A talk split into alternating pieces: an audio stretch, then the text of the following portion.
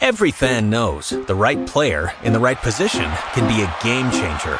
Put LifeLock between your identity and identity thieves to monitor and alert you to threats you could miss.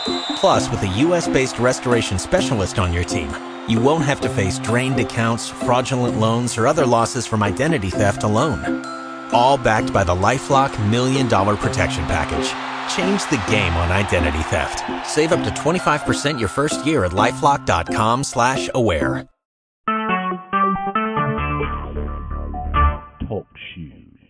Recorded live.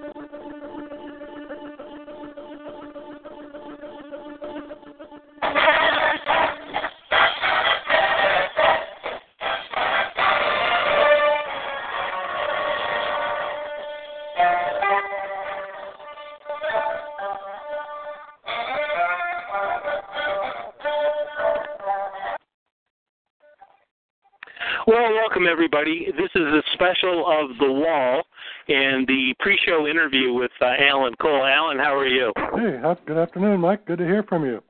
Good to hear from you. Thank you very much for calling in. Well, uh, just to let everybody know what they're listening to, this is the special The Wall, and we're doing uh, this special as a result of a number of different things, including uh, the president coming to Otay Mesa uh, tomorrow in the San Diego area, and we thought we'd do just a little uh, background look at uh, what's happened uh, regionally, having to do with desert off-road racing and recreation, having to do with uh, the region that's being looked at, uh, in particular, very much so tomorrow. Um, well, uh, Alan, why don't you just uh, uh, take a minute and uh, briefly tell the audience who we're speaking with again? Well, this is uh, Alan Cole. I'm over in Tucson, Arizona. I've been a Baja race fan for probably 50 years and have not missed a Baja 1000 in 33 years. And I've lived as far away as Santiago, Chile, Mexico City, and Puerto Rico to keep that string of 33 uh, races intact. uh, and of course, you're you're listening live on Off Road Live. And of course, uh, we do want to mention that uh, uh, we are here in the Desert Tower studios today from the Big Bad Desert. And uh, we uh, recently uh, had some experiences at the Mint 400, which we'll talk about later in the show. But in particular, we're going to talk about what's going on with desert off road in the past uh, having to do with this conversation and uh, uh, what's going to be happening tomorrow. Uh, and of course, our friends are here with us Ram Trucks, Marlboro, Hard Rock, Budweiser, Red Bull, and the Baja Racing Hall of Fame. Uh, this is a pre show interview for the Wall Special March 12th, 2018. Well, as soon as I saw that uh, it was confirmed that uh, the president was going to be coming to the San Diego area, in particular to Otay Mesa, Alan, I thought I'd give you a call so we can uh, reminisce a little bit about what Otay Mesa was like back in the day, and then also uh, describe to everybody what's happening tomorrow, and then we'll also talk about the a little bit about uh, my experience this weekend with the Mint 400. Um, and your uh, experience in the field uh, will be a great uh, res- response uh, having to do with these uh, uh, these comments and, and this information coming across the news today. Um, well, let, let me put it this way. I know you're a very close watcher with the news. What have you heard about what's happening here in San Diego tomorrow? Well, I know that President Bush, President Trump is coming out to inspect the uh, prototypes of his new big beautiful wall. And uh, it's going to be curious to see how welcome he's going to be in California. well, um, the San Diego Police Department is gearing up for uh, protests. And of course, all the other federal law enforcement, from what we understand, is, is gearing up, of course, for presidential security. Yeah, I hope this isn't uh, doesn't become a confrontation between law enforcement at the two levels. Right. Um, uh, I I don't I doubt that that will happen. Uh, I'm uh, quite confident that there's to there will be protests because the the San Diego Police Department is preparing for it. Let me read to you uh, directly from the San Diego Police Department's press release to all Otay Mesa businesses on March 13th, 2018. It is expected that there will be demonstrations in the Otay Mesa area due to uh, the president's visit. It is anticipated that there will be a large influx of media, people, and vehicles to the area, specifically in the area of east of Highway 905. In the interest of public safety, it is possible the streets will remain closed periodically uh, throughout the day. We ask that your operations remain flexible and, if at all possible, limit the activity of personnel and vehicles that will be coming and going from your business for this day. Please have your employees wear any previously issued work identification cards or uniforms to be readily visible to facilitate their access to their workplace. We appreciate your cooperation and patience throughout this day. We will strive to minimize the impacts uh, to your business. Our main goals are to keep the citizens of San Diego safe and allow for the protesters to exercise their First Amendment right to peaceful protests and to minimally impact the surrounding businesses. Uh, unquote. And that's the exact uh, community relations uh, uh press release coming from the San Diego Police Department. Hmm. Um, one of the comments I wanted to make uh, to everybody is that we're we're introdu- introducing a concept of the wall, which is totally unrelated to, for the most part, uh, to this visit tomorrow. But it it has to do with the Baja Racing Hall of Fame. That I knew Alan, that you would be authoritative enough to to at least I'd like to bounce it off of. And I know I haven't spoken to you about this, so it'll be interesting to hear your perspective. That'll be at the end of the conversation. Um, this is a pre-show interview for the uh, regular show that'll come on in roughly about an hour uh, today, March 12th. Uh, Ellen, uh, I can tell you that back in the day, and this is like late 70s, early 80s, this is before uh, any real activity out on Otay Mesa occurred, other than dry wheat farming, uh, and of course an old World War II airfield called Brown Field being out there. Uh, 905 used to be a two-lane uh, farm road that that ran roughly from uh, San Ysidro, uh, literally out to a just a dead end, uh, short of uh, uh, the uh, um, the mountains there at Otay uh, that uh, border the east uh, at Otay Mesa. Uh, historically, uh, the only thing that's really happened out there, other than undocumented aliens getting into the mountains and setting stuff on fire for years now, um, the only other thing that happened in those mountains was that Reba McEntire's band, uh, after a show in San Diego, lifted off of Brown Field and ran into that mountain, killing everybody aboard. Wow uh, Reba McEntire took another aircraft and uh, uh, was not succumbed to the same fate. Um, uh, I've been out here quite some time. If uh, folks don't know it, I personally actually founded the Otay Mesa Chamber of Commerce in 1987. So, uh, been out here for a while, and I know the area. In fact, uh, prior to formation of the chamber or any other kind of real business activities on Otay Mesa. Uh, the only thing that uh, that road was good for is getting out to the dark uh, uh, at night as quickly as possible. It just went straight east, and it was so so dark in those days, you know, so little activity out there, no lights or anything, that Halley's Comet in its last visit, and I forgot the exact year, but Halley's Comet was clearly visible from the end of that road. Wow. Nowadays, there's no way that you'd be able to see the same uh, astronomical uh, uh, event that uh, would occur out there because there's just there's so many commercial and residential lights in uh, not only Otay Mesa on the United States side, but Mesa Otay on the Tijuana side. Um, uh, Alan, do you do you have any questions about what's going to be happening on Otay Mesa tomorrow? Well, no, but I, you know, reading the press release from San Diego, I, it it what I what I really should have said is I wasn't ex- anticipating a confrontation between state and federal law enforcement. I just am remembering the um, free speech protests at University of Cal Berkeley, two of them that got well, also, way there out was of a control. Free Yes, and there was also a free speech issue that occurred during a Trump visit to the, the convention center downtown during right. the campaign. Right. So I just I just am hoping that if there is trouble like that, that law enforcement will protect everyone, not just the local businesses, but they would protect the president and his people and any uh, residents or business people that are in the area. You know. Well, let me let you know that the last time uh, there was a visit by the candidate, um, the only folks who really got the bad end of it were the uh, were the protesters. Uh-huh. Or excuse me, not the protesters, but the uh, uh, people opposing the protesters. Oh, if, wow. Oh yeah, if you were in front of a group of you know the quote unquote uh, pro people who were protesting the candidate, uh, several of those people were beat uh, pretty badly. Well, and the the protesters that I've seen at these events come well prepared. They're well organized. They've rehearsed what they're going to do, what they're going to say, and how they're going to do it.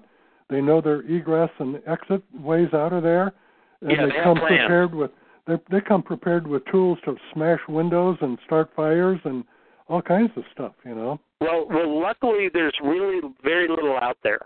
There, Mhm. there's a, there's an auction house out there for vehicles, and roughly that's about it in the specific area where where the visit is going to occur. Now, several you know hundreds of yards in the distance, you will see uh, uh, an energy plant that burns uh, uh, natural Natural gas. gas. It's a peaker. It's a peaker facility. Mhm. Um, and, and then there's uh, some uh, warehousing uh, buildings and so forth, but those are several miles away. And then there's a uh, state and federal lockup in the area also, north of exactly where that uh, site's going to be.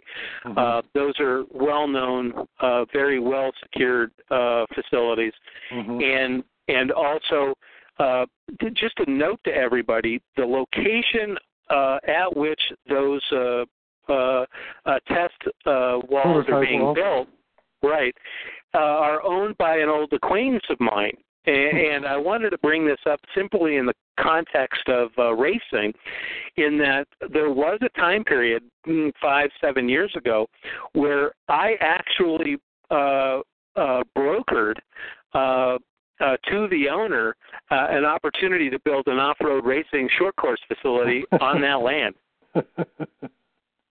Very cool. Yeah, we came very we came very close to being able to do the deal. Huh. That uh, the reason why that land would would have been perfect for it was because there is transportation to it. It is wide open. I mean, literally, I, the reason why they chose that location is because um, it, it is secure uh, from uh, from Mexico, and it is uh, also uh, uh, you know there's lots of raw land right there. Now, granted, uh, it's uh, generally flat right on the border. But as soon as you get start going north, it it does uh, uh, you do get some topography. But when you go to the east, it go, sharply goes right into a mountain. Mhm. Mhm. Yeah, sharply goes right into a mountain. In fact, the reason why uh, Otay Mesa has not been chosen for an international airport at Brown Field there was because of the topography uh, in the Huh. mountains just east of the air facility. Huh. Um, yeah, that's long time local knowledge. And then um, the other thing that I wanted to mention was that the owner of the land right there, obviously the land where the uh, test walls are, were built, uh, that, that's federally controlled land. But the area, uh, the land north of that uh, border uh, abutment onto the wall, uh, onto the existing wall, is owned by one individual, and uh, he gave it serious consideration uh, to uh, being able to facilitate a short course track uh, for the San Diego Tijuana region. Huh. Very cool. Yeah. Um, now, uh, Alan, the, the the thing that I uh, wanted to mention to everybody in a conversation with you is that it's already commonly known locally because on radio and television, uh, it is only briefly, like kind of off the cuff, mentioned in this press release that they will be closing down streets and roads in Mhm. this area Mhm. a- and that the ingress and egress uh, of uh, uh, the, the the president into the area is not easy. I wonder if they helicopter him in. Uh, boy, that's a that's a great question. They wouldn't. They wouldn't announce that in advance. I don't think they'd they'd make it sound like he's going to come in in a caravan, but it wouldn't surprise me if he comes in by helicopter. You know, the Secret Service would have been out there for weeks scoping out this whole area and putting their their plan together. So it'll be interesting to see. Security will be very important. Just anticipating, you know, the protesters, as you mentioned, Mike. Right. Well, just to let you know, uh, some of the uh, uh, badged guys uh, regionally have told me what some of the plans are. We won't discuss that uh, uh, in open public forum, but um, suffice it to say, it is one of the most challenging uh, uh, uh, points of transportation that this president has uh, done uh, so far. And by that you mean there are choke points, or uh, what, well, what do you mean by challenging? It's like driving into a cul-de-sac. Okay, so there's not many. There's there's limited entrance and access, access going in and out, huh? For sure, Uh-huh. especially, and that's the reason why I brought up the uh, uh, the mountains, Uh huh. the mountains to the east, and the border to the uh, south. Uh huh. That uh, it's very it's very challenging. Uh, so much so, it reminds me of uh, 1988 when we put together an event called Airspace America, and it was the very first large aviation event uh, that had ever been uh, attempted in the continental United States. What the goal was was to be a uh, off-year event uh, to the Paris Air Show. hmm It was called Airspace America. I bring it up because this coming May is going to be the 30th anniversary of that event and uh, we will be doing some kind of a promotion through our media company. Apparently, I'm the only one in San Diego that has all the existing uh, posters and coffee cups and all that kind of stuff for that event. wow. Yeah, I, had- I had no idea. I was talking to the airport manager at uh, Brown Field, and they were looking for stuff. And I said, "Well, uh, let's see. I only have this, this, this," and I had a list of about 25 things. Tell them you put them on Craigslist. They'll be there in an hour. Right. and if I had a if I had a GoPro, I could have put it on my person when when we flew on the uh, Concorde, uh, the uh, supersonic Concorde, in a loop from uh, Brown Field at the time, and we it was a thousand dollars per person. Hmm, wow. Uh, it was the only time that the Concorde ever flew uh, continental United States and Southern California. Wow. Hmm. Um, and and I bring this up just to give you an example of the topography here. Uh, there was a fly-in prior to the event, promoting the event by Vice President Bush, Hmm. who had already pre-announced that he was going to run for president. Ronald Reagan was president at the time. Air Force Two had to fly in the opposite direction to get into Brown Field Wow. because they could not fly a seven at that time it was a 707 they could not fly it from the east and fly typically into brown field like all the small aircraft do uh, in this area Huh. They they had to fly it from the west and fly it into the um, uh, into the airfield And how far is the ocean from there, Mike? oh it's a stone's throw from from uh, the tower at brown field you can see the ocean Okay. it's about uh, 15 miles Uh-huh. Okay. It, it's very close. Hmm. Um, and also gi- to give you an idea of the the really odd um, uh, geography there, there was a plan to do a complete armada of uh, military aircraft to fly over the the start of the event.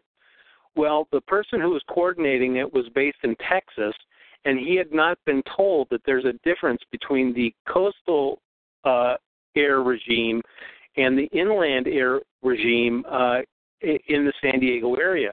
And that morning, when the fly-ins were suppo- supposed to commence, uh, only one aircraft got clearance to go through because Lindbergh Field w- had fog that morning. Oh man. So they right, so they assumed that everything else was fogged out, and at that oh, time, you know, Okay. satellite observations were the, weren't the best in the world. Right. The only aircraft that was able to fly into the event and do a fly, uh, do a f- complete flyover for the start of the event was a was a B-1 bomber. Wow. How cool would that be? Well, at the time, it was you know it was super cool because not not too many B-1 flyovers uh, uh, were known at that time. Right. And one of my friends who had never seen it before, uh, he said uh, that the aircraft looked like flying death. yep. Um, and being a big air fan, I I know my aircraft, so it it, it didn't appear like that to me. Now, um, I bring this all up because uh, when uh, Vice President Bush was flying in for this promotion, he flew in from the west in a in a 707. They could not crank in the 707 uh, because it could not turn appro- uh, correctly to, uh, to fly in from the east, which most everything does. hmm so much so, and this is a tie-in to uh, what's happening today. At this event, this was the very first time that the Soviet Union actually was authorized to fly an aircraft into an air airport into the United States. Hmm. they flew in one of the largest in fact I think at the time it was the largest transport aircraft in the world's inventory and that was in the the Antonov that was currently operating at that time. Hmm. And let me tell you something. Uh we have video I have videotape of this uh, of the air show. Um the Russian colonel who pulled that uh air show uh demonstration off with that that Antonov hmm was unbelievable. It's the same one that they flew in the Paris Air Show that year in 1988. Hmm. And the the turns that he cranked to be able to uh, do the air show demonstration at Brown Field with the mountains to the east were nothing but amazing. Wow. He literally turned that thing sideways to be able to make make the uh, the thing land. Wow. Um, so, uh, Airspace America will be uh, remembered in May uh, from the event that occurred back in 1988. This is all in the same, generally same location that uh, uh, that the, the president will be visiting tomorrow. Now, uh, the exact location is more to the east than most of the Mesa, uh, in that uh, the construction and everything ha- has uh, proceeded from the west and moved east. Uh, there's now a, a new border crossing facility uh, in plan and is going to be constructed roughly in the same area where the wall is. Uh, the the new wall uh, demonstrations were constructed. The only other uh, throwback that I can mention to you uh, during Airspace America, it was the largest congressional representation at a an event in uh, in the West ever uh, by 1988. There were more people from Congress that showed up at this event. Hmm. During one of the evenings, we actually uh, boarded um, buses, all of these congressmen and all the VIPs attending from D.C., and we were invited to the uh, Hippodromo or the uh, the racetrack over at Tijuana by Hank Rhon. Very cool. Uh, it's the only time since 1988 that a congressional group like this was all together and traveled in concentration ac- across the border into Mexico, if not any other international location since 1988. Hmm. Uh, the person who was responsible for funding the Pentagon was in attendance. I've forgotten his name since then. Um, and it was uh, uh, quite the experience. Now, one of the things that uh, uh, you know, the reason security-wise people don't uh, congregate like that is because of the exposure to a, a bad event, and um, it's it'll be interesting tomorrow to see how everything does progress, how how things do uh, lay out. Now, publicly, this is public information, so I'm not talking about anything that uh, is unusual. Uh, most of the time over the past uh, 15 years, if a president does visit San Diego, he flies Air Force One. They fly Air Force One into Miramar. Mm Mhm. Makes sense. Yeah, and Miramar used to be uh, Navy, now it's Marines, uh, and um, you know Air Force One into Miramar. That's a that's a piece of cake to fly into. Yeah, well, they're uh, flying. The, the Navy had flew their Hornets in there for years, so those things come in pretty hot, I guess. You bet. And um, uh, so th- that's going to be the start of the event. Everybody will, you know, will know what's happening merely by Air Force One floating into uh, Miramar. Uh, and obviously, they come in from the east, so you can literally, and I've done this before, you can see Air Force One flying in over uh, north of Lakeside, north of Santee, uh, north of the Mission Trails Park. Like if you were on Mount Fortuna right there with binoculars, you could easily see it, and it just floats right in. It's a uh, it almost comes in like a balloon. It comes in so nice and smooth. Um, and that'll be the beginning of the event, which is going to be a big deal tomorrow. So we wanted to put a, a highlighter on this to uh, remind folks in Southern California and everything that uh, uh, it'll be an interesting day, certainly for San Diego and the rest of Southern California. Uh, the other uh, thing that I wanted to bounce off you, Alan, is our trip to uh, uh, the Mint 400 this year to Las Vegas. We covered it live, uh, and uh, not to talk about the racing, uh, but to uh, reminisce a little bit about uh, uh, that. You know, at the Mint 400 some years ago, you and I uh, attended and met at Contingency, and it just so happened that I was down uh, a few blocks away from all the hubbub, and they had placed the uh, tracking service so that the uh, rigs could get their tracking devices put on uh, prior to contingency and prior to the race. Uh, and this was blocks away. Well, it just so happened I finished my interview. I talked with the race tracking people, and uh, I looked across the street, and it was like, "Gosh, what's that? It's all forlorn. It's all by itself." and it was a it was that building uh, with Atomic Liquors, and it just so happened that I just sat down there and dozed off for a couple of minutes, not saying anything about my drinking activities the previous evening but I did nod off for a couple of minutes there, and by the time I uh, woke up and and uh, was gathering myself to walk up, you know, the few blocks back up to the hotel room and go through contingency again, I stood up and I looked in the place, and there's people inside, and there's that beautiful poster of the uh, that atomic uh, explosion. Remember that? Mhm. Do you still have that photo? Uh, probably somewhere. Yeah, that would be cool. Um, that was a that was They were- actually They were still renovating the place too, right? It, it was open, but they hadn't really officially Yeah. opened. But there Well, were see, so many, uh, so many of us from the Mint walking around that they couldn't resist opening a day or two early. Oh no, it, it, that's that that really is the story. Uh, as a matter of fact, in uh, in one of our past shows a couple of years ago, I spoke with the the owner at the time who who was inside the building, and we we both came to the conclusion that because uh, I was the uh, well the first one, I'm sure I was the only one too, to start knocking on the front door. uh-huh. I basically was the uh, first, First customer, customer. of Atomic Liquors when they opened. oh, that's great. and it was Der- it was Derek. Uh, he was a partner then. He's no longer a partner there now. He's uh, he's got a new place called Rebar Las Vegas. Hmm. Very cool joint. And um, at the time, they didn't put two and two together that they needed to be open because contingency was a couple of blocks up the street. Right. It wasn't going to include them, except that you know just by happenstance, the tracking company was located across the street, literally in the middle of a a vacant block of uh, of downtown Las Vegas. and they got pretty busy at the Atomic after that, right? Hey, it was a going concern by the time you and I had finished our beers and, and done our smoking. Yep, yep. I think your brother was with us too, if I remember right. Yes, he was. Yeah. Yeah, well, and he loves mentioning that.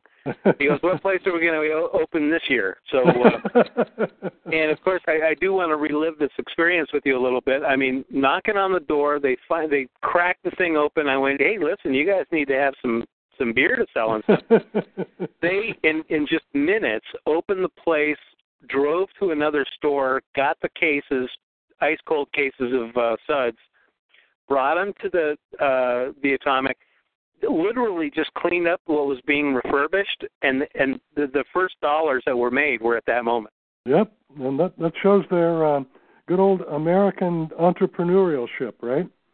well it- let me express to you now uh alan that uh the the interesting thing about this is that that is the center of gravity for the mint 400 now in las vegas Uh, it's moved. It's moved a little ways out from from right off the strip, I guess. Oh, it's four blocks south of the end of it. It's four blocks south of uh, Okay. the Atomic Liquors. Okay.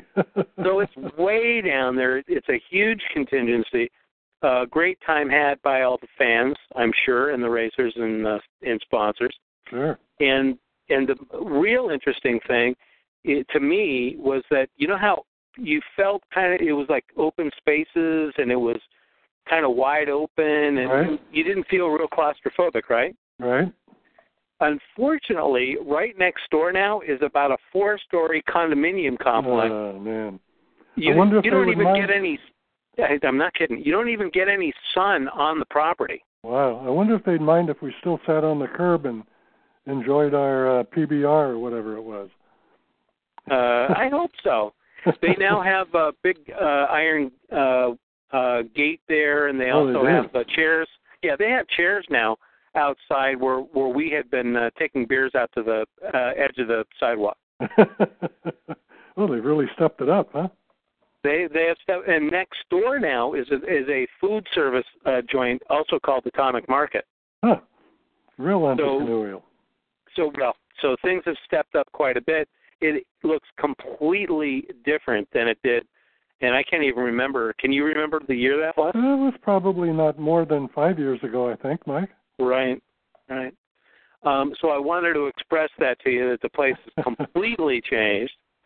Um, it is uh, my my guess is is the contingency is probably quadrupled in size. wow. Wow. Yeah, at That's least. That's a great quadrupled. contingency too, I think. Oh, it was a blast. It was Yeah. just a really lot of fun. Um, now, the last thing I wanted to get to in this uh, pre-show interview with you is what I'm calling, just for conceptual uh, reasons, is the wall, and it is uh, uh, the reason why the Baja Racing Hall of Fame has started is because um, our brothers and sisters uh, south of, of the border in the Republic of Mexico have been lamenting for several years that they are not being chosen to be members of uh, the Off-Road Ho- Hall of Fame. Hmm. Well, that's too And- bad. It's They and should so well, there's no question about it, and and there's lots of people in the United States who have been involved in desert racing or off-road racing and have not been selected hmm uh, to, to be a member. So the all these people are now contacting us. They want to be a part of uh, uh, the Baja Racing Hall of Fame, and uh, we're certainly taking care of them. And uh, I just wanted to uh, uh, tip you off that this is happening. And rather than looking at our uh, off-road racing or Baja Racing Nation as having a wall separating two countries, um, at least in this manner, in in uh, accepting uh, people's applications or their interest in the Baja Racing Hall of Fame, there is no wall. hmm Great, great. Well, there's a lot of there's a lot of. I hope they start with class 11 for their Absolutely. first inductee. Right. Well, I can tell you authoritatively that uh, uh, the Class 11 is one of the first ones we're looking at, and uh, uh, folks like Eric Sol- Solorzano Yep, yep. um, have have been inducted into the Baja Racing Hall of Fame, Okay. uh, and that happened at last year's Baja 1000 in November in Ensenada. And just to let you know, the the great mayor, uh, the presidente of uh, Ensenada, Baja California, uh, has spearheaded uh, the Baja Racing Hall of Fame here in the United States. And there's going to be a lot more announcements having to do with Baja Racing Hall of Fame uh, coming up uh, into the uh, San Felipe 250 and the uh, Mexican 1000 coming up in April. Great, great. Good stuff. So just to let you know. And we we highly uh, request of you, Alan, if there's any chance that you have any ideas for any inductees, uh, we would greatly appreciate uh, your perspective. Okay. Well, I don't I have to give it some thought, but I'm sure there are some that will come to mind, you know. Well, i you know, in my mind, there's there's got to be a way of uh, bringing these people on in in a respectful manner. We we don't want to besmirch uh, the Off-Road Hall of Fame, but there was a period of time for seven years, seven years, Alan, when there were no inductees into the Off-Road Hall of Fame Wow, they went to sleep, huh? they weren't even taking in, you know, the the people who they now take in, and that is, you know, the people who are sponsors, the moneyed Americans who uh, are involved in the industry. Mm-hmm. Um, they didn't even take those people for seven years. So Wow. there was a complete, you know, uh, dereliction of duty as a part of a, you know, a Hall of Fame. So uh, the Baja Racing Hall of Fame, uh, including the uh, Presidente of Ensenada, Baja California, we we are looking forward uh, to bringing into membership people who have been involved in desert off-road racing for many years and who have been disrespected by the uh, the clique Mhm. of in the industry of uh, off-road desert Baja racing. We're looking forward to overcoming all that. Mike, didn't we attend the first the first um, award ceremony at the Horsepower Ranch in 2005? Yes, we did. That was pretty cool, huh? Uh, I thought it was a great idea. Essentially, those inductees were going into the into a wall of fame at the the horsepower. Okay. They have not done it for like three years. Wow. Yeah, they've not done any any more public events at at the horsepower like that. It's too bad. Hmm. What? They're just too busy doing other things. The economy was too bad, or I think so. I think people, you know, they, you know, when the accolades aren't going their way, they they kind of ignore what's going on. uh huh. Huh. So we're we're uh, looking forward to changing that. Good. Good deal. You bet. Hey, Alan Cole, thank you so much for calling into the show today. We know we're going to give you a couple of rings further uh, having to do with the uh, NORRA event in April and uh, the Baja Racing Hall of Fame. Thank you very much for being on the show. Okay. Have a good time at the Mint. Thank you, Alan. We'll Okay. uh, see you in a couple of weeks. You bet. Bye bye. Bye bye.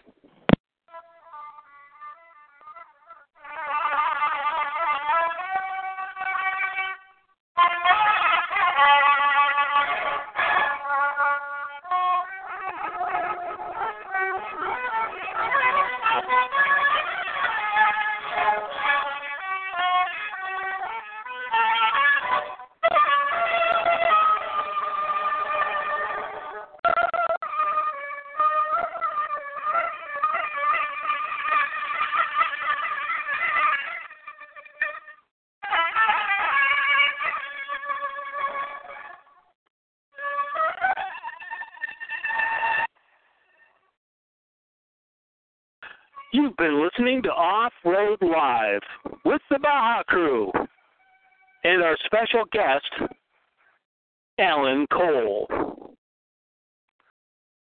This has been a pre show interview for the regular show of March 12th, 2018. Off Road Live is a Fox Sports Radio affiliate. And we want to thank our friends from the Desert Tower Studios here in the Big Bad Desert. That's right, Ram Trucks, Marlboro, Hard Rock, Budweiser, Red Bull, and the Baja Racing Hall of Fame. Hello, it is Ryan, and we could all use an extra bright spot in our day, couldn't we? Just to make up for things like sitting in traffic, doing the dishes, counting your steps, you know, all the mundane stuff. That is why I'm such a big fan of Chumba Casino. Chumba Casino has all your favorite social casino style games that you can play for free anytime, anywhere with daily bonuses. That should brighten your day a little.